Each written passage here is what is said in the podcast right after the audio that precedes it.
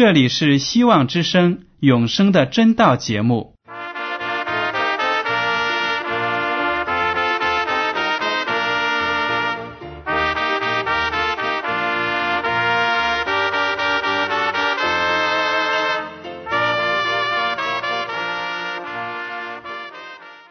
亲爱的听众朋友们，你们好，我是艾德，很高兴今天能和你们在永生的真道这个栏目中见面。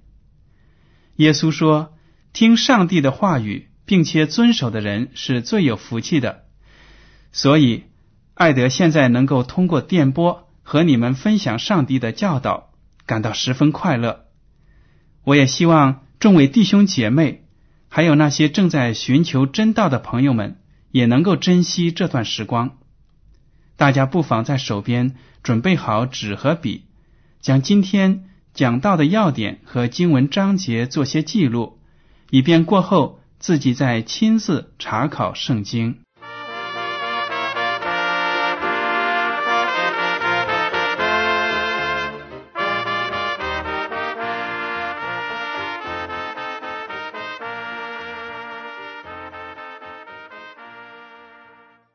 听众朋友们，今天我要和你们分享的主题是寻人启事所带来的启示。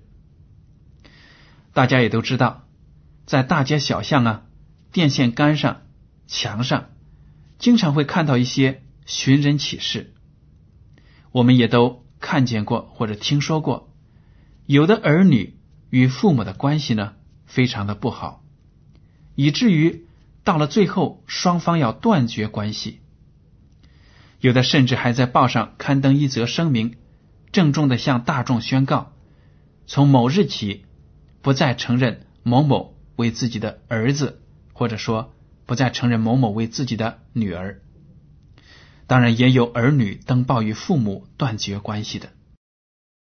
这些事情呢，都是令人痛心的社会现象。有的人因为与家人不和，或者是在学业的问题上，或者是在婚姻的问题上遇到了挫折，就干脆呢离家出走，以为这样子就能解决问题。家里的人在思念出走的亲人的时候呢，心切；也有的在报纸上刊登寻人启事的，呼吁流浪在外的亲人早日归来。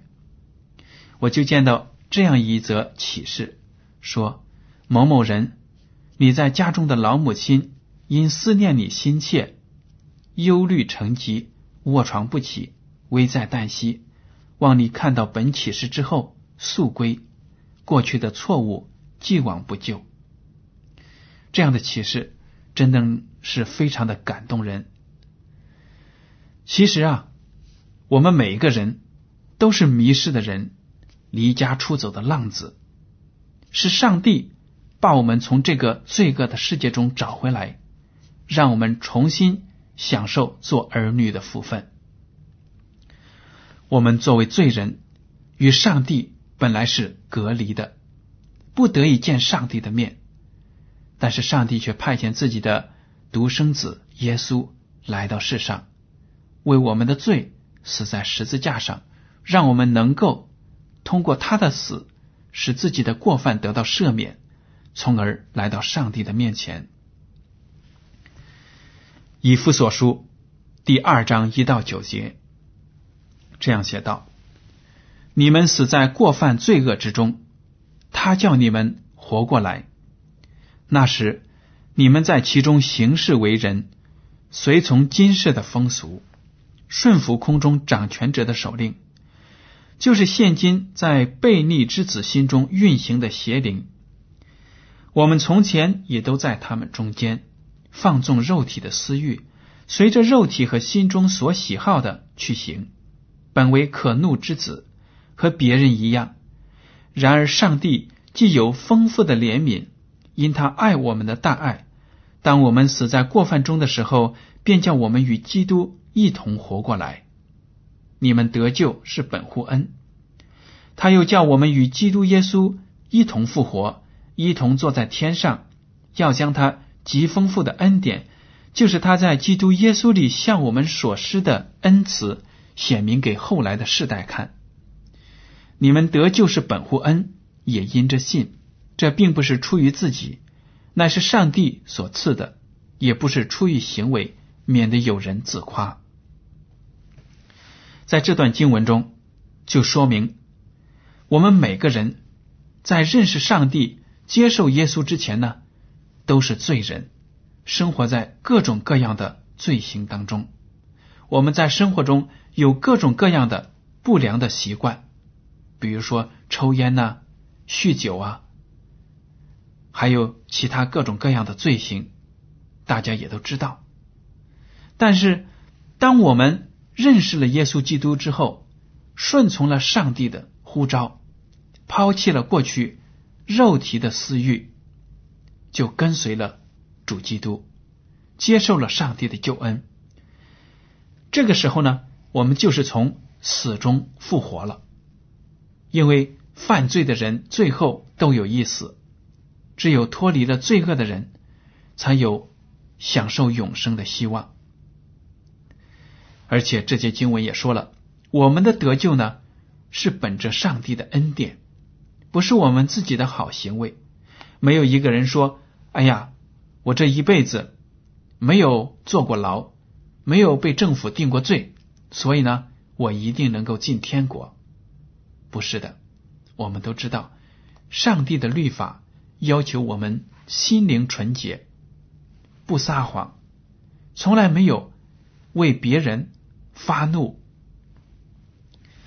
这样呢，才真正是符合上帝律法的艺人。但是我们在生活中呢，往往为了一点小事就发怒，贪恋别人的好东西啊，或者说是心里面有一些不纯洁的思想啊，不健康的思想活动啊。这些都是罪的表现，所以说，我们世上没有一个人能够凭着自己在世上的行为得到上帝的救恩。我们得到上帝的救恩，是因为耶稣基督在十字架上为我们献出了自己的生命，用他自己的血为我们献成了赎罪祭。所以呢，圣经说。这一切的救恩都不是出于我们自己，都是上帝来的。这样呢，我们人就没有什么可以夸口的了。我们每一个世人都是迷失的人。在路加福音呢第十五章，耶稣基督接连讲了三个迷失的故事。这三个故事是讲的什么呢？第一个故事讲的是迷失的羊，第二个故事讲的是丢失的钱币，第三个故事讲的就是归来的浪子。那么，我们今天呢，就来看一下这三个故事，来了解一下他们其中的含义。让我们打开新约的路加福音第十五章。看一到七节，众税吏和罪人都挨近耶稣，要听他讲道。法利赛人和文士私下议论说：“这个人接待罪人，又同他们吃饭。”耶稣就用比喻说：“你们中间谁有一百只羊，失去一只，不把这九十九只撇在旷野，去找那失去的羊，直到找着呢？找着了。”就欢欢喜喜的扛在肩上，回到家里，就请朋友邻舍来，对他们说：“我失去的羊已经找着了，你们和我一同欢喜吧。”我告诉你们，一个罪人悔改，在天上也要这样为他欢喜，较比为九十九个不用悔改的艺人欢喜更大。这里呢，就说到耶稣基督来到世上，经常和罪人在一起。那些自以为正义的、自以为守律法的法利赛人和文士就说了：“为什么耶稣来了，不经常跟我们在一起，天天和那些地位低下的人混在一起，那些罪恶深重的人混在一起，跟他们在一起吃饭？嗯，真的是，还说自己是什么上帝的先知，他们心里瞧不起耶稣。但是呢，耶稣就对他们说：“我来的目的就是为了拯救罪人。你们要是觉着自己没有罪，就不必来到我的面前。”这句话呢，是对那些自以为义的法利赛人的一种讽刺。耶稣就用比喻来教导他们说：“有一个牧羊人有一百只羊，结果他突然发现有一只羊迷失了。”丢掉了，不知道落在什么地方了。这个好牧人呢，就把九十九只羊放在一个安全的地方，然后呢，自己又回头往走过的路走过去，一路寻找，最后找到了这只迷失的羊羔，把他扛在肩上，欢欢喜喜的回来了，而且邀请邻居们一起来庆祝。当时呢，这个牧人就说：“我失去的羊已经找着了。”你们同我一起欢喜吧！耶稣基督通过这个故事就说明，一个罪人悔改，在天上也要这样为他欢喜，要比为九十九个不用悔改的艺人欢喜更大。所以呢，当一个罪人归了主，弃绝了自己过去的罪恶，这个时候，在天国所有的天使都会欢呼雀跃。整个天庭都会充满了欢乐。听众朋友们，大家想一想，我们是不是就像迷失的羊羔呢？在不认识主的时候，不知道究竟自己要到哪里才能到达安全的窝。当这个时候，好牧人耶稣就来到我们的生活中，把我们救赎了，把我们放在他的肩膀上。带我们到安全的地方去。这个迷失的羊讲的就是那些迷失的人，但是呢，却不知道怎么样才能接近上帝。从这个故事中，我们也看到这个好牧人主动的回来寻找迷失的羊，就好比上帝派遣自己的儿子耶稣来到世上寻找所有失落的人。那么。第二个比喻讲的是什么呢？路加福音第十五章八到十节这样说：或是一个妇人有十块钱，若失落一块，岂不点上灯，打扫屋子，细细的找，直到找着吗？找着了，就请朋友邻舍来，对他们说：“我失落的那块钱已经找着了，你们和我一同欢喜吧。”我告诉你们。一个罪人悔改，在上帝的使者面前也是这样为他欢喜。这个故事呢，讲了一个妇女啊，在家里数自己存起来的钱，她记得自己有十块钱，怎么有一块找不到了呢？现在只有九块了。所以呢，他就在满屋子里每个角落找来找去，打着灯，而且呢。还把屋子里的垃圾呢都扫一扫，哎，终于找到了这枚钱币，他就非常的欢喜，邀请他的朋友邻舍们说：“我丢掉的钱呢，现在找到了，你们和我一同欢乐吧。”大家也许觉得这十块钱丢了一块有什么了不起呢？其实我们应该知道呢，这十块钱在那个时代呢是非常的大的一个数目。所以呢，当丢了一块钱的时候呢，这个妇女心里就非常的难受，满屋子找，最后找到了。那么，这个丢失的钱币代表了什么样的人呢？我们都知道，在圣经中，妇女一般代表教会，而且呢，屋子里也表示了在上帝的保护之下。有的时候呢，我们坐在教堂里。但是我们的心却不在教会里了。我们在教会里也会发现很多的人，他们虽然口称自己是基督徒，但是他们却是迷失的人，甚至呢，他自己都不知道自己丢失了。确实，如果我们基督徒在生活中没有每天与上帝沟通，没有每天和耶稣基督。搞好自己的关系，没有每天都仰望他，我们呢很容易被撒旦魔鬼诱惑，从而呢迷失自己。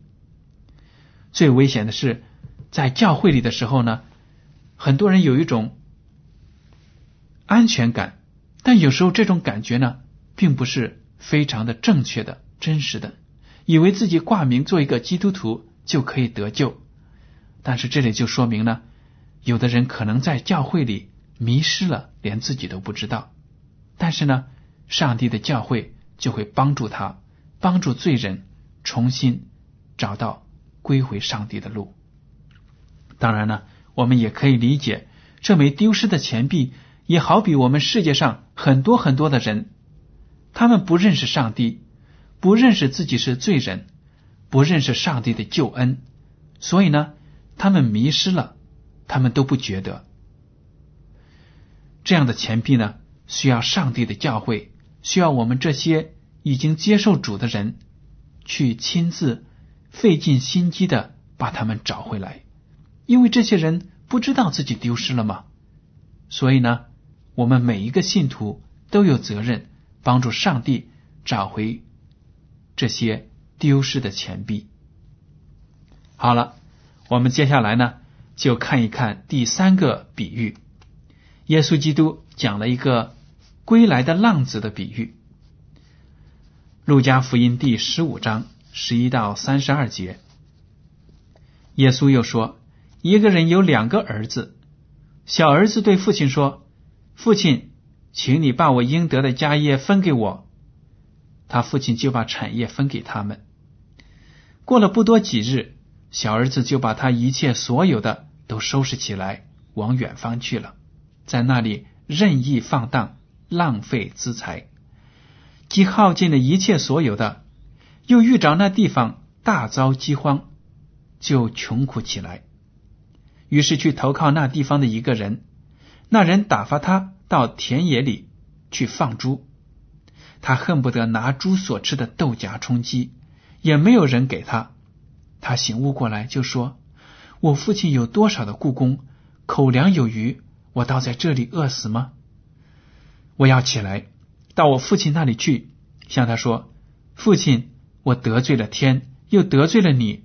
从今以后，我不配称为你的儿子，把我当做一个故宫吧。’于是起来，往他父亲那里去。相离还远，他父亲看见，就动了慈心。”跑去抱着他的镜像，连连与他亲嘴。儿子说：“父亲，我得罪了天，又得罪了你。从今以后，我不配称为你的儿子。”父亲却吩咐仆人说：“把那上好的袍子快拿出来给他穿，把戒指戴在他指头上，把鞋穿在他脚上，把那肥牛犊牵来宰了，我们可以吃喝快乐，因为我这个儿子。”是死而复活，失而又得的，他们就快乐起来。那时，大儿子正在田里，他回来离家不远，听见作乐跳舞的声音，便叫过一个仆人来，问是什么事。仆人说：“你兄弟来了，你父亲因为得他无灾无病的回来，把肥牛犊宰了。”大儿子却生气，不肯进去。他父亲就出来劝他，他对父亲说：“我服侍你这多年，从来没有违背过你的命，你并没有给我一只山羊羔，叫我和朋友一同快乐。但你这个儿子和娼妓吞进了你的产业，他一来了，你倒为他宰了肥牛犊。”父亲对他说：“儿啊，你常和我同在，我一切所有的都是你的。”只是你这个兄弟是死而复活、失而又得的，所以我们理当欢喜快乐。听众朋友们，这里讲的故事呢，非常的感人。一个浪子不满足于自己家中的生活，他对父亲说：“你把我应得的财产现在就给我。”当他一得到这份财产呢，他马上就卷起自己的铺盖。离开了，往远方去了。到远方干什么呢？吃喝玩乐，享受生活。我就想到了，我们这些罪人呢，在没有认识上帝之前呢，都像这个浪子一样，不满足于好的生活，偏偏去作恶，要享受吃喝玩乐，做一些不好的事情，顺从自己肉体的情欲。但是，当我们认识了主，我们就应该回到自己的家中。这个浪子呢，在外地把自己的财产很快就浪费掉了。这个时候呢，他穷困到了什么地步呢？要给别人去放猪，而且在放猪的过程中呢，没有饭吃，饿的想把猪的食物拿起来充饥。这个时候，他真的是觉悟了，说：“哎呀，我在家里有那么好的生活，反而我却不珍惜。现在来到异国他乡，落到这种地步，我还是向我的父亲承认错误，回到他的家中，让他就把我当成一个故宫看待吧。”这样想了呢，他就动身了，回到了家中。当然，他还没有到家门口。远远的就看见自己的老父亲站在那里，他的父亲呢，看见儿子回来了，就跑过来拥抱他、亲吻他，而且让仆人们帮他把浪子洗得干干净净，穿上最好的袍子，戴上戒指。这些都说明啊，老父亲每天都在盼望着这个浪子早日归来。现在终于看到了，要把家里最好的东西。都给他，而且呢，全家上下都为此欢喜，又是杀羊宰牛啊，吃喝庆祝，说明父亲对儿子的归来非常的重视，非常的高兴。这就说明我们的天赋上帝对我们一个罪人的悔改也是满心的欢喜。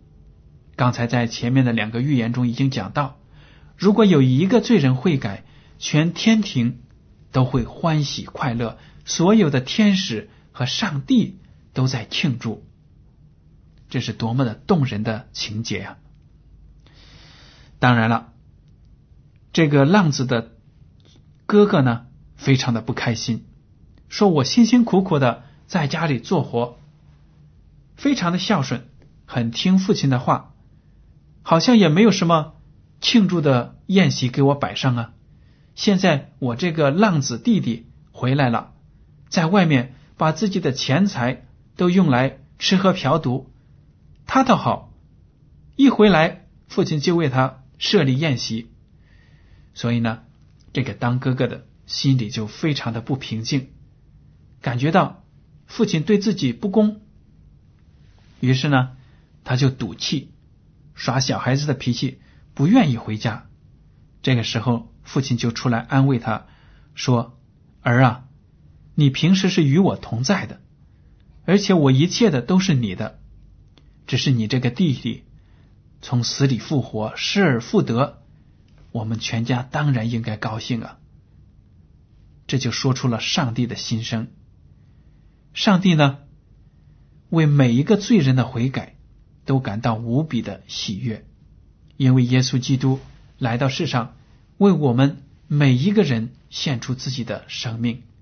如果有人把这个救恩抛弃了，不接受主的白白的恩典，那耶稣基督的血为这个人就是白白的流了。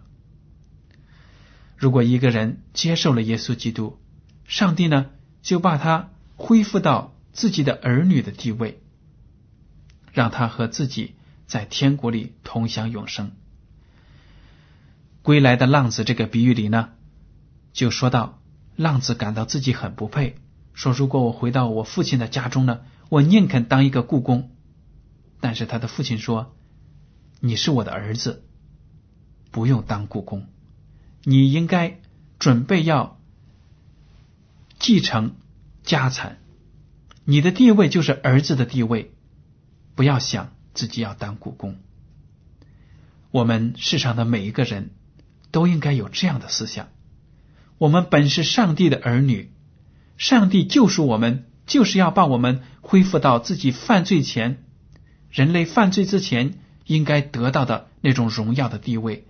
我们没有必要说，我就是为上帝当一个小小的仆人，没有儿子女儿的名分。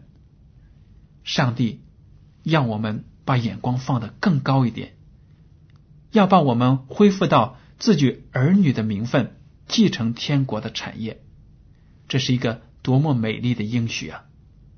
还有呢，这个比喻就给那些在教会中已经得救的人，那些基督徒也有一个提醒。有些基督徒呢，就好比这个比喻中的大儿子一样，那个浪子的哥哥一样。他们虽然在上帝的恩典中生活，但却没有感觉到上帝的爱。他们倒觉得做一个基督徒好辛苦，没有什么乐趣，什么。律法都守，但是呢，好像也没有什么了不起的生活，平平淡淡。但是他们却忘了上帝的恩典是与他们同在的，在上帝的恩典中，能够平平安安的生活，本身就是一个莫大的福气。您说对吗？我们在上帝的爱中还有什么抱怨的呢？希望我们每个人。在自己的生活中，都对上帝有感恩的心，知道我们天赋的爱和他的怜悯给我们的生活所造成的正面的、积极的、上进的影响，使我们看到我们平时忽略的恩典，让我们真正感激父亲。说：“天父啊，感谢您，我今天还有生命的气息，还有一口饭在桌子上。”还有一个屋顶在我头上，不至于露宿街头，这些都是我们基督徒应该怀有的感激之心。好了，听众朋友们，通过今天的这些故事呢，希望大家都认识到，我们有一个天赋爱我们。如果你还没有接受耶稣基督，那么就请你响应上帝的寻人启事，早早的回到他的身边。享受永生。今天的永生的真道节目到此就结束了。您如果对今天的讲题或者对这个栏目有什么想法建议，就请写信给我。我的通讯地址是香港九龙中央邮政总局信箱七零九八二号，请署名给爱德。爱是热爱的爱，德是品德的德。再见。